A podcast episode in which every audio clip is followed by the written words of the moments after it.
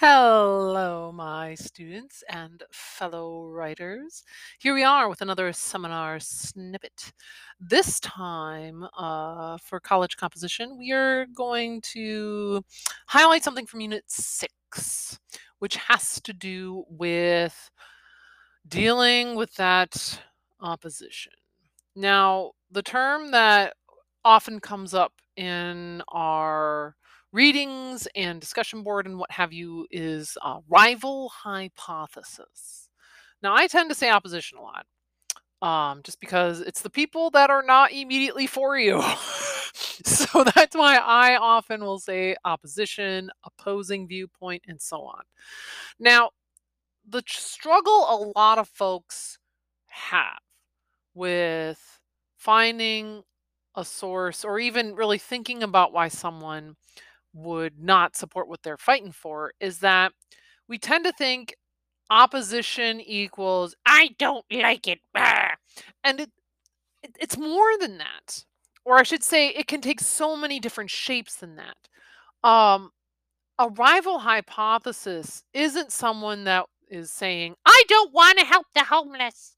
I mean, sure, there might be someone saying that, but more often than not, everybody agrees the problem is a problem. Well, the homeless need help. We all agree. Opposition can take shapes such as disagreeing over which solution to do. Maybe someone want, you know, is pushing for a job program for the homeless while someone else is saying no we need to make sure they have medical care first. That's what needs funding and needs to be priority. And then there would be other people going no we have to find them housing. That's the most important thing to help the homeless right now. And so everybody agrees we want to help but people do not agree on how to help. That can be a source of your rival hypothesis, someone else pushing for a different solution. If you find an article talking about a different solution, that can be considered your rival hypothesis because they're fighting for something else. Another way you could be dealing with the opposition is that um, someone could be pointing out, well, we already have a solution to the problem. I have seen this um, issue brought up, uh, especially when it came to, I've had a number of students fight for better mental health resources in the military. Now, the military does have an internal system for uh, counseling, for a hotline and a warm line. And so, technically, for those students, their rival hypothesis could be well, the military already have a solution for the problem. And that same thing could be said in your communities with other issues as well. Well, if your town already has a food pantry, then you shouldn't have to worry about food insecurity because there's a food pantry already. Or well, your town already has a homeless shelter. Why do you need another one? You've got one. Make it work better. So there can be people pointing to a solution that's already at work and thereby saying, no, we don't need any more solutions. We've got one. So that could be a source of a rival hypothesis for your argument. In that same vein, perhaps your community already tried to solve the problem, or you see an article about a failed crack at a solution. And let's face it, failures can turn people off to trying other things.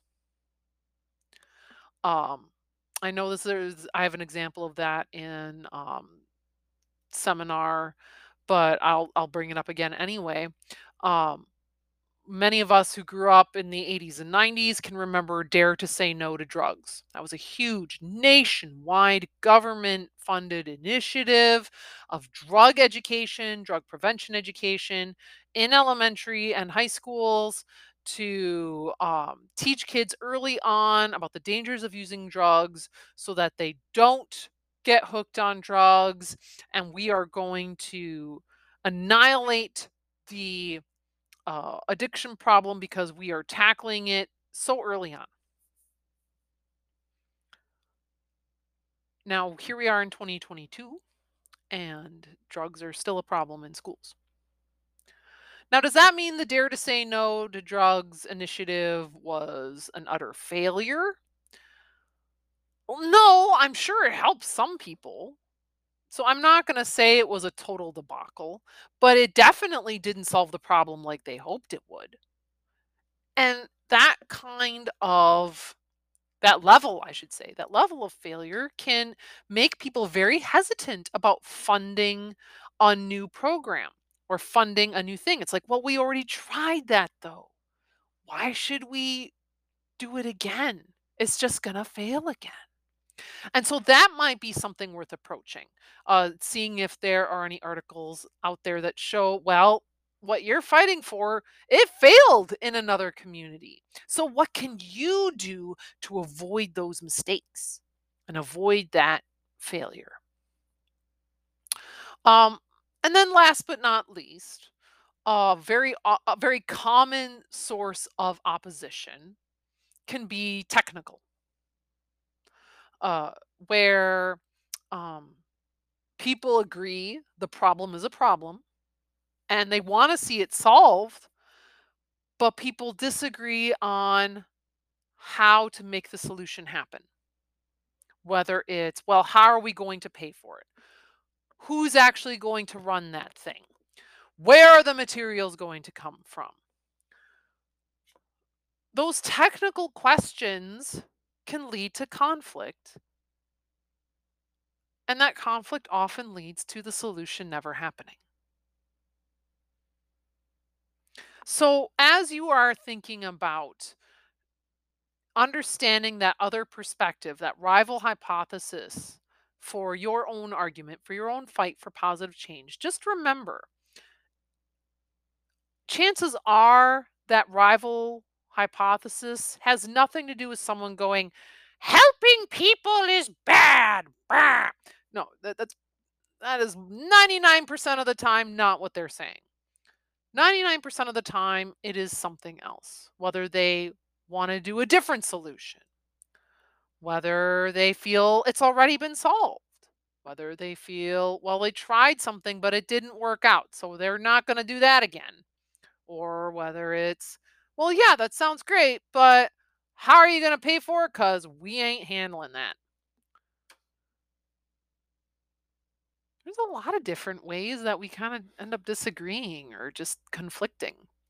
And uh, so long as you keep your mind your your your mind and eyes open for those other ways people disagree, you should be able to find an article pretty fast for your argument that reflects that other perspective.